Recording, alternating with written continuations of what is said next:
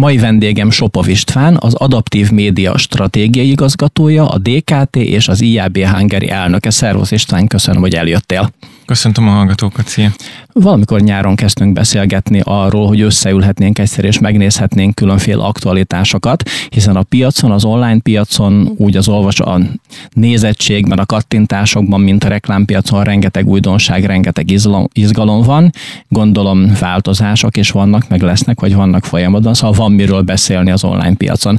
De mielőtt erre kitérnek, egy csomó titulusodat felsoroltam, a három közül az elsővel kezdeném, hiszen mégiscsak azt hiszem a legtöbben, akik régen ismernek, azok az adaptív média révén ismernek, vagy talán bizonyos értelemben előzményeként a port.hu és környéke egyik, az induló csapat egyik fontos embereként ismerhettek meg. Van annak már vagy 20 éve is, ugye, hogy te a port.hu-nál feltűntél? Igen, sőt, picit több, mint 20 éve. Az egyetem alatt kezdtem el a port.hu-nál dolgozni.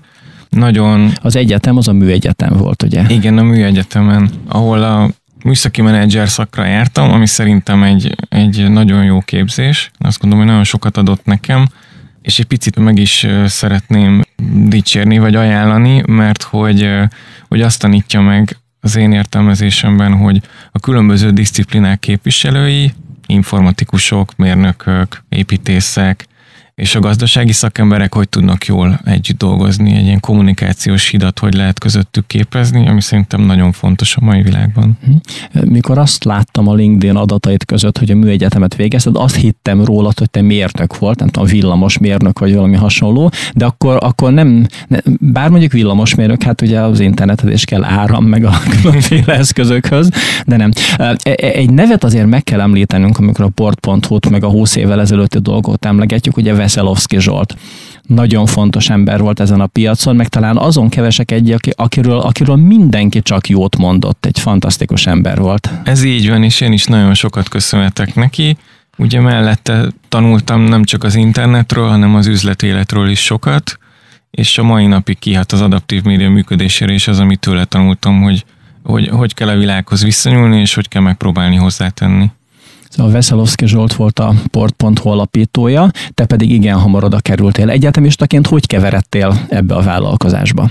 Ez egy érdekes történet. Nagyon szerettem a filmeket, és az internet akkor tehát vált olyan módon elérhetővé, hogy az, hogy internetes oldalt indítson egy fiatal Budapesten, ez egy reális célkitűzésnek tűnt. És én azt gondoltam, hogy... Két percig kattogott a modem, míg följött egy logó, de ha az embernek volt türelme, akkor azért tudott már olvasni dolgokat. Pontosan, és én kitaláltam, hogy szeretnék egy filmes portált csinálni, és jellemző arra, hogy mennyire korán találtam ki, hogy abban a pillanatban indult el tulajdonképpen a port.hu-nak a filmes része. Tehát, hogy ez tényleg az a pillanat volt, amikor ezzel elkezdtek foglalkozni, és én kikerestem a telefonszámot, ami ugye egy vidéki telefonszám volt, Fejér megye Csapdi, és felhívtam azt a számot az egyetemi óra szünetében a kártyás telefonról, és mondtam, hogy én szerettem volna egy oldalt csinálni, de látom, hogy ők már megcsinálták. De hát már megvan, igen. Nem voltál csalódott, hogy valaki megcsinálta előtted? Kicsit csalódott voltam, de nem akartam itt megállni. És a lényeg, hogy találkoztunk, és a következő naptól a port.hu-nál dolgoztam. És akkor eleinte tartalmat gyártottál hosszú ideig, meg főszerkesztő is lettél, és aztán egyszer csak átmentél a salesbe. Miért? Eluntad a tartalomgyártást?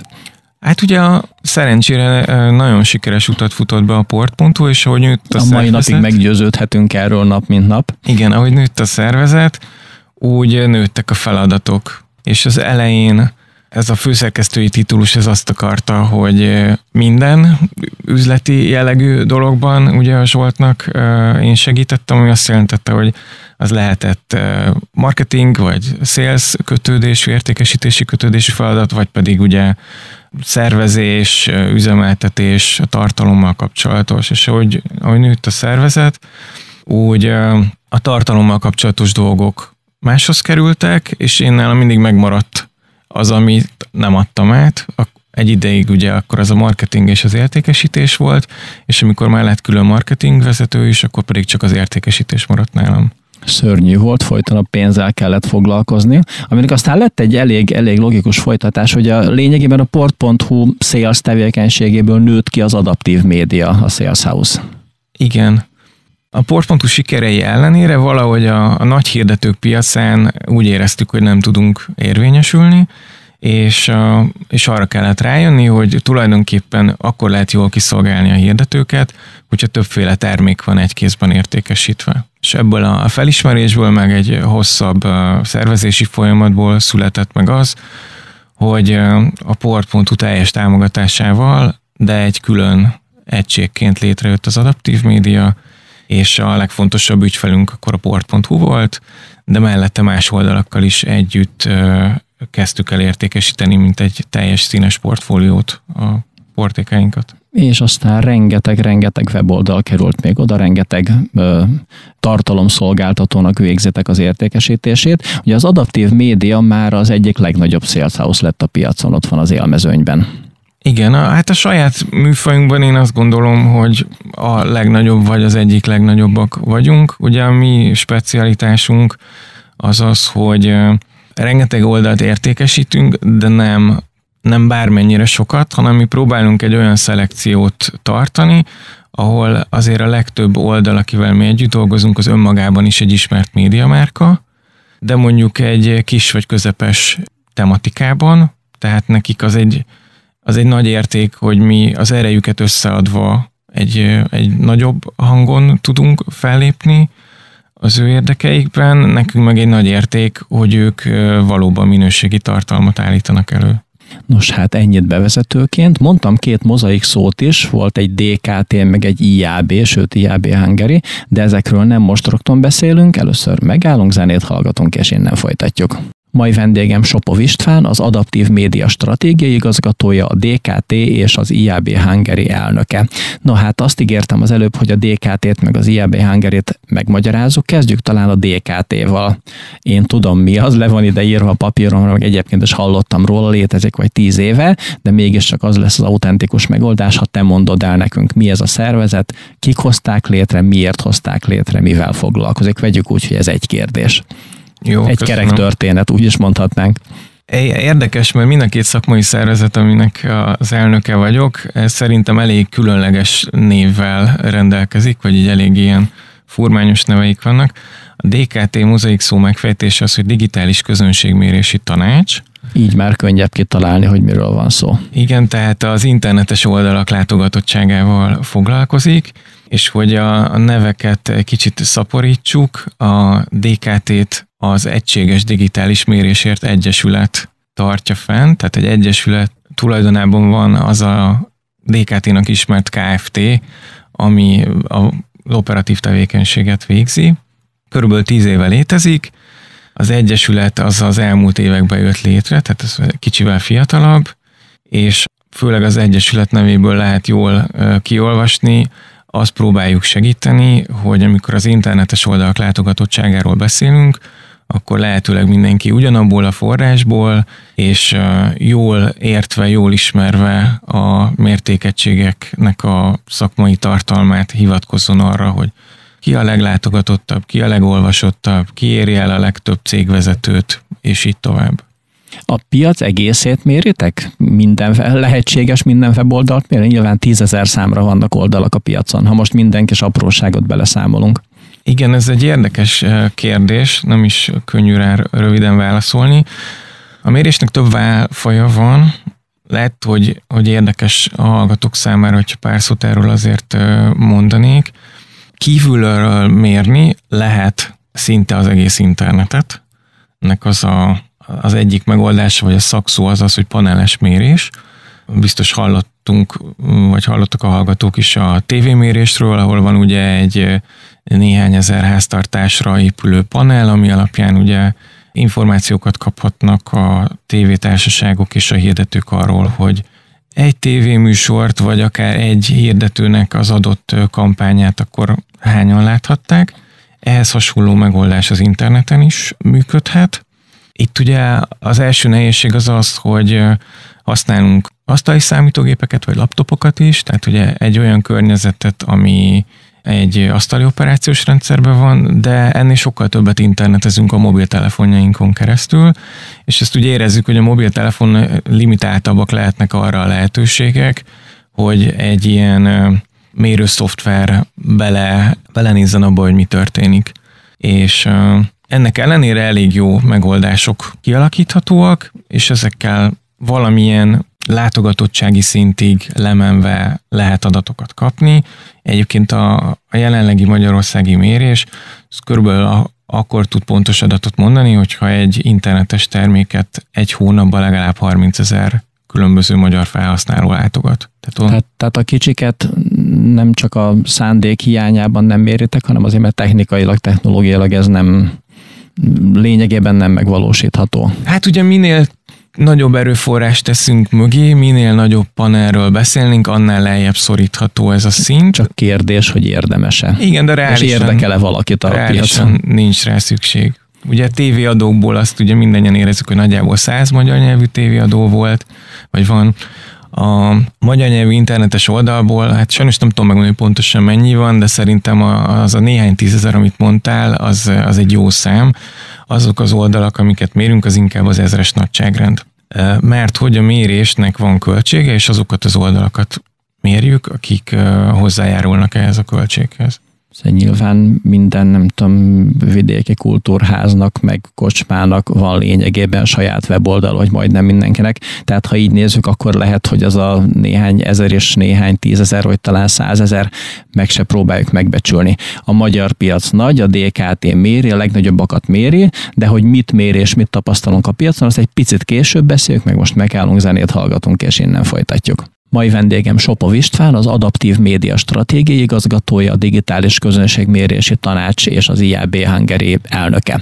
A DKT-ról, a Digitális Közönségmérési Tanácsról, meg tevékenységéről elkezdtünk beszélni, de nézzük meg közelebbről, milyen szolgáltatásokat nyújt ez a szervezet a piacnak, a szereplőknek, mit mér, mit mértek, és ez kinek fontos. Két nagy igényre adunk választ, az egyik a látogatottságmérés, a másik pedig a közönségmérés. És szerintem meg is magyaráznám. Nagyon hasonlítanak egymásra kifejezések, könnyű összetéveszteni őket. Csalókán hasonló a nevük, úgyhogy én is azt gondolom, hogy érdemes picit megmagyarázni.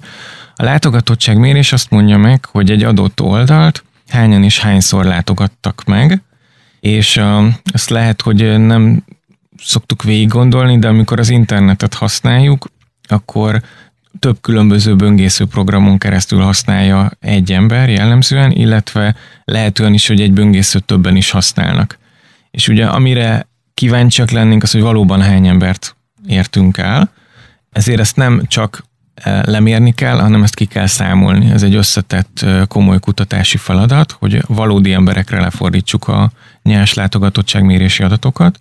Ebben a Gemius lengyel kutatócég a DKT partnere, és ők segítenek abban, hogy az elért böngészők számából, amit egy adott hónapban Magyarországon lehet, hogy 20-30 millió böngésző az, akivel a mérés találkozni tud, azt lefordítsuk arra nagyjából 7 millió internetezőre, és megmondjuk, hogy melyik oldalt hányan nézték, ez a látogatottságmérés.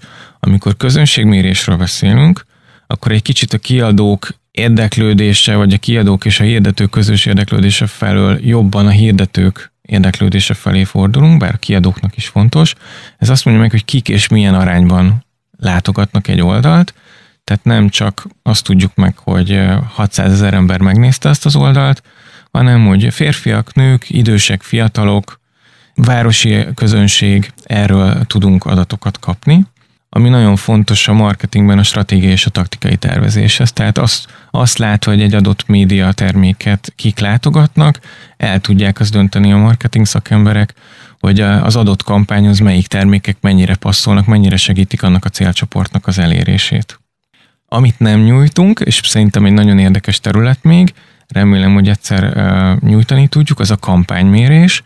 Ott nem egy médiatermékről beszélünk, hanem egy hirdetőnek az adott kampányáról, tehát mondjuk egy friss autótípusnak a bevezető kampányáról mondjuk meg utólag, hogy azt pontosan hányan látták, hányszor látták, és milyen demográfiai csoportokból állt össze az a közönség, akit elértek. Az előbb említettél egy számot, egy nagyon érdekes számot, nevezetesen a 7 milliót. 10-15 évvel ezelőtt még rendszeresen jöttek ki mérések, hogy hányan interneteznek Magyarországon, és akkor látok az internetes penetráció növekedését. Ezek a mérések aztán lassan elmaradtak.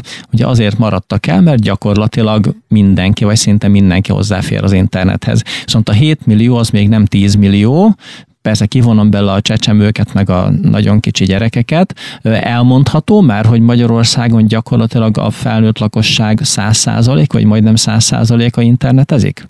Igen, elmondhatjuk. Én azt gondolom, hogy a hazai internetnek ugye most már több mint 25 éves múltja van. Tehát ugye a 2000-2010 között volt ugye a felfutás első szakasza, 2010-től 20-ig a másik, és én azt gondolom, hogy maga a pandémia az még adott egy lökést, tehát hogy előtte azért aki akár, nyilván a fiatalok azok belenőnek, tehát ott nincs is kérdés, itt inkább az idősebbeknél kérdés az, hogy megbarátkoznak az internettel, vagy a médiafogyasztásuk az ügyintézéseik részévé válik-e. Ugye ki megkedveli, ki ráfannyalodik, de így vagy úgy ott köt ki. Igen, és én azt gondolom, hogy volt valamekkora tartalék ebben, akik meg tudták oldani azt, hogy mégiscsak távol tartották magukat az internettől, viszont itt a pandémia ideje alatt nagyon sok mindent látványosan könnyebbé tett az, hogyha mégiscsak akár ugye rokon, barát segítségével felmerészkedtek az internetre, tehát ott szerintem behoztuk azt a kis tartalékot, ami még volt, úgyhogy szerintem ezt nyugodtan kimondhatjuk, hogy aki potenciálisan internetezne Magyarországon, azok valószínűleg nagyon nagy része már internetezik, és megelégedéssel használ valamilyen szolgáltatásokat, nem feltétlenül újságot olvas, lehet, hogy teljesen más dolgokat csinál az interneten. Hát igen, szerintem mondjuk 20 évvel ezelőtt azt gondoltuk, hogy az internet egy olyan hely, ahol hírekhez lehet jutni, meg információkhoz jutni. Most már azt is tudjuk, hogy olyan helyen lehet vásárolni, lehet mindenféle szórakozást keresni, lehet ügyeket intézni, szinte bármit el lehet végezni. Hát ez egyúttal támogatja a tartalomipar további fejlődését, és ha már ott vagyunk és ügyet intézünk, meg vásárolunk, akkor miért ne olvasnánk mondjuk híreket, cégeket, meg mindenféle dolgot. Jó, szóval az internet penetráció közelít a 100%-hoz, ezt nem méricskéljük tovább, de hogy mit jelent reklámpiaci szempontból, azt érdemes ezt kicsit boncolgatni, nem most rögtön, most megállunk, zenét hallgatunk, és akkor innen folytatjuk. Mai vendégem Sopov István, az Adaptive Media stratégiai igazgatója, a DKT és az IAB Hungary elnöke. Az IAB Hungary-t többször is említettem már, ezt a rövidítést még nem oldottuk föl. A Hungary-t mindenki érti, mi az IAB? Az IAB, az az Interactive Advertising Bureau, egy nagyon hangzatos neve van szerintem, ez egy olyan szervezet, ami Amerikából indult, és a világ internetes hirdetési infrastruktúrájának a meghatározó szakmai szervezete. Ez a szervezet gondozza a szabványokat, az ajánlásokat, amik az internetes hirdetéssel kapcsolatosak, és a világ legtöbb országában van helyi szervezete, aki az adott piacon a digitális hirdetéssel foglalkozóknak a különböző szakmai csoportjait támogatja. Tehát mondjuk az IAB-nak köszönhetjük azt, hogy egy banner lehet mondjuk, nem tudom, 970x250 pixel, vagy 300x250, és akkor nem kell minden oldalra mindenféle egyedi darabokat legyártani, hanem lehet a kampányokat futtatni széles körben, mert hogy mindenkinél ezek ugyanakkorák. Pontosan. Mit köszönhetünk még az IAB-nak? Hát nagyon sok mindent, részben olyan dolgokat is, amik a motorház alatt vannak. Nagyon sokszor halljuk szerintem mostanában a programmatic buying, vagy programmatic advertising kifejezést, ami ugye az automatizált hirdetés, értékesítés és hirdetésvásárlásnak a világ ökoszisztémája. Ennek a szabványát is az IAB dolgozta ki, és az IAB frissíti évről évre, hogy a technológiai változások megkívánják.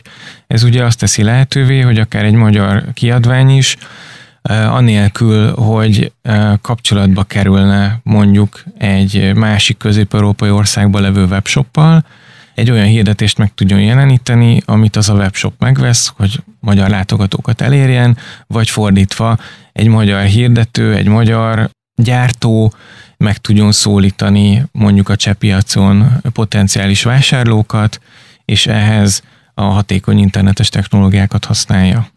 Az IAB egyes országokban önállóan működik, más országokban az ottani reklámszövetséggel szimbiózisban. Mi a helyzet Magyarországon? Magyarországon is egy ilyen szimbiózis van, a Magyar Reklámszövetség részeként működik az IAB, de önálló gazdálkodással. A Magyar Reklámszövetség, hát nem tudnám megmondani hány éve, 20 éve biztos, évről évre elkészíti a reklámtortát, meg most már médiatortát, kommunikációs tortát, majdnem ugyanaz, de azért nem teljesen, tehát a piac nagyságáról árulkodó számokat rak össze. Jó néhány éve figyeljük, hogy fejlődik az internetes reklám bevételek merre tartanak. Ugye pár éve látszott, hogy az internet már utol fogja írni a televíziót, aztán utol is érte. Hogy alakulnak most az arányok a reklámtortában? Nagyon érdekes változások vannak. Ugye az online eltöltött idő az nő. Ugye az előbb már beszéltünk róla, hogy nem csak olvasni, szórakozni, hanem sok minden mást is tudunk az interneten, és ezért a reklámköltésnek is egyre nagyobb szelete terelődik az internet felé, és ez most a 2021-re, tehát a tavalyi évről van ugye a legfrissebb adatunk, ez ott tart, hogy a médiatortának körülbelül a fele az a digitális részhez kötődik, digitális csatornához. Viszont ami ennél talán még érdekesebb, vagy meghökkentőbb, hogy az egész tortának az 1/3, illetve az online résznek, a digitális résznek pedig a 2/3, az a globális szereplőkhöz kötődik. Ez azért egy eléggé elborzasztó szám, mert mondjuk neked, mint online piaci szereplőnek biztos jó érzés azt látni, hogy az online most már a legnagyobb szereplője a piacnak, meg a reklámtortának, de azt látni, hogy a globális játékosok elviszik a pénzünknek, a mi pénzünknek a 2/3, hát nem tudom, a magyar tartalomipar szempontjából azért egy nagyon-nagyon rossz hír. Ez így van, ugye az IAB elnökeként igazából az egész digitális piac boldogulásáért örömmel izgulok, de mint ahogy beszéltünk róla, főállásomban ugye a hazai prémium kiadók hirdetésének az értékesítésével foglalkozom, és ez bizony egy nagyon-nagyon nehéz helyzetet eredményez, és nagyon fontossá teszi azt, hogy amikor az online hirdetésről vagy az online médiáról beszélünk, akkor azt ne egybe kezeljük, hanem próbáljunk kicsit közelebb lépni és megnézni az egyes részeit, és bizony a hazai kiadók nagyon sok olyan trenddel kell szembenézzenek, amik miatt nehezen tudnak beruházni, nehezen tudnak fennmaradni, nagyon sok kihívással kell szembenézzenek. Hát, hogy hányféle kihívással kell még szembenézni, szerintem ez borzasztó izgalmas kérdés. Most rögtön nem is mennék bele, mert egy nagyobb levegőt kell vennünk előtte, úgyhogy mielőtt erre rátérnénk, zenét hallgatunk, és akkor innen folytatjuk. Mai vendégem Sopov István, az Adaptive Media stratégiai igazgatója, a DKT és az IAB Hungary elnöke. Az előbb már megpendítettünk egy szót, amit nem biztos, hogy szeretjük ebben a helyzetben, nem is magát a szót, hanem azt, hogy mögötte van, tehát kihívások. Hogy az online tartalomipar és reklámipar fejlődik, rengeteget fejlődött az elmúlt 10-15-20 évben, nagyon sokat fejlődött, de azért bizonyos trendek, talán nem mondanám azt ilyen nyersen, hogy nem sok jót ígérnek a magyar tartalomiparnak, de mondjuk kihívások elállítják a piaci szereplőket. Ha a pénz nagy része a globális játékosokhoz vándorol, akkor annyival kevesebb jut a hazaiaknak, miközben az internethez teljesen indokolatlan módon kapcsolódik az ingyenesség kifejezés. A kedves fogyasztó olvas úgy, hogy az internet az ingyenes. Hát persze, mikor rákattintok egy cikkre és ingyen olvashatom, akkor ingyenes. De a szerver nincs ingyen, az iroda nincs ingyen, a kábel, az internetszolgáltatás, az újságírók fizetése köztere nincs ingyen, tehát tartalmat előállítani rettenetesen drága dolog, és ha azt ingyen kell odaadni, kvázi ingyen, akkor fölmerül a kérdés, hogy miből él a magyar tartalomipar. Bizony fölmerül, sőt én azt gondolom, hogy ez hatványozottan igaz Magyarországon, pusztán amiatt, hogy ugye az előbb említett körülbelül 7 millió internetezőhöz lehet szólni, de ha ezt fölfelé kerekítjük, még akkor is sok olyan piac van, ahol ugye 4-8-szor nagyobb közönséghez tudnak szólni. És ez azért nagyon fontos dolog, mert egy színvonalas cikket előállítani hasonló költséget jelent angolul, spanyolul, németül, lengyelül vagy magyarul.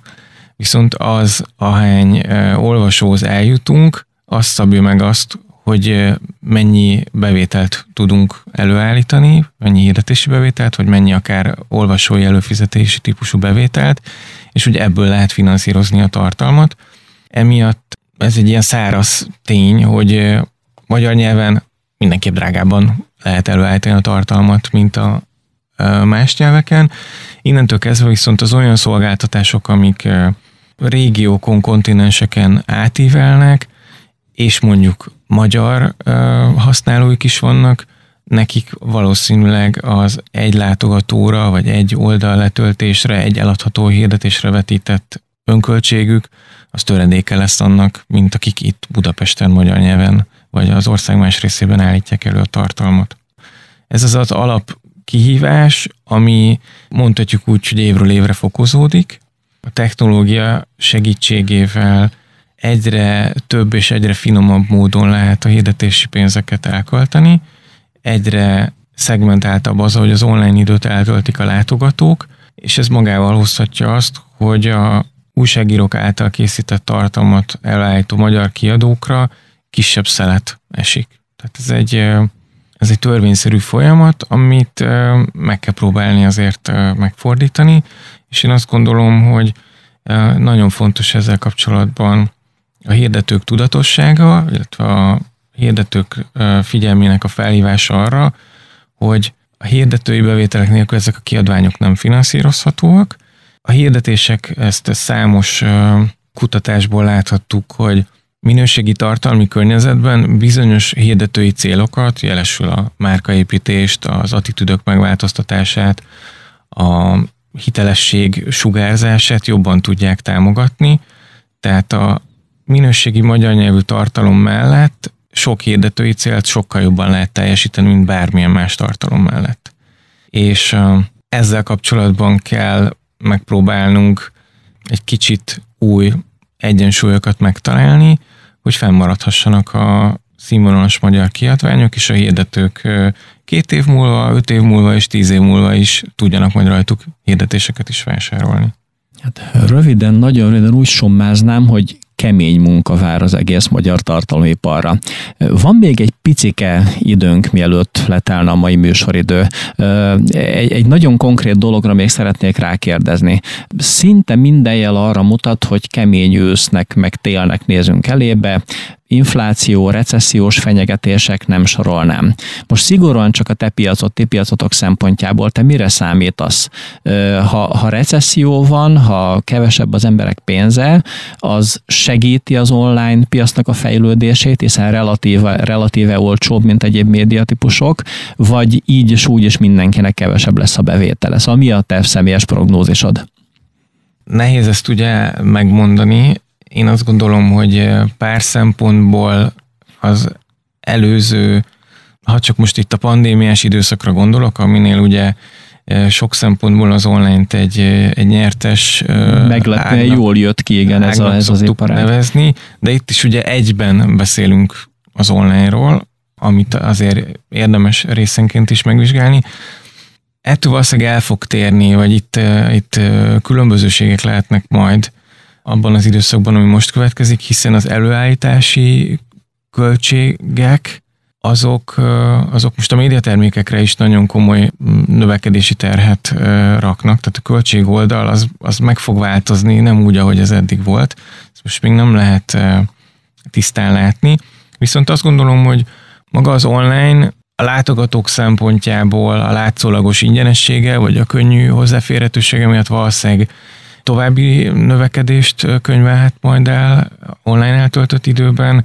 Eleve növekvő, meg lassuló gazdaság mellett is egyre több és egyre értékesebb szolgáltatást nyújtanak az online térben a vállalatok, a fogyasztók, az olvasók számára. És az online-nak van egy olyan rugalmassága, amit a hirdetők nagyon fognak igényelni szerintem ezután is, mint ahogy eddig is örültek ennek. Könnyű a kreatívokat cserélni, könnyű az üzeneteket, ha szükség van rá, megállítani, újra elindítani, tud igazodni az online marketing aktivitás a készletezésnek az üteméhez, akár a váratlan elfogyó, vagy a váratlan felbukkanó készletekhez is, tehát van sok olyan dolog, ami miatt az online az egy könnyű segítség lehet abban, hogy könnyebben sikeres tudjon maradni nehéz időszakban is akár egy hirdető. Tökéletes végszó, maradjunk sikeresek egy nehéz időszakban, és én ezt viszem magammal a mai műsorból, remélem a hallgatók is találtak benne pozitív üzeneteket, miközben tudjuk, hogy azért várnak még ránk meglepetések, meg nehéz időszakok, de itt a stúdióban nem izgulunk tovább, mert ez a műsor véget ért, Sopov István volt a vendégem. István, köszönöm, hogy velünk voltál, gyere máskor is. Köszönöm a meghívást, örömmel jövök. Mára ez volt a Márko Monitor a 90.9 Jazzy Rádióban, de a jövő szerdán este 7 órakor ismét jelentkezünk. Most búcsúzik a műsorvezető, Szakács László, kérem önök ne búcsúzzanak tőlünk, a Jazzy programja remek műsorokkal, jobbnál jobb zenékkel folytatódik. Jó estét, jó éjszakát!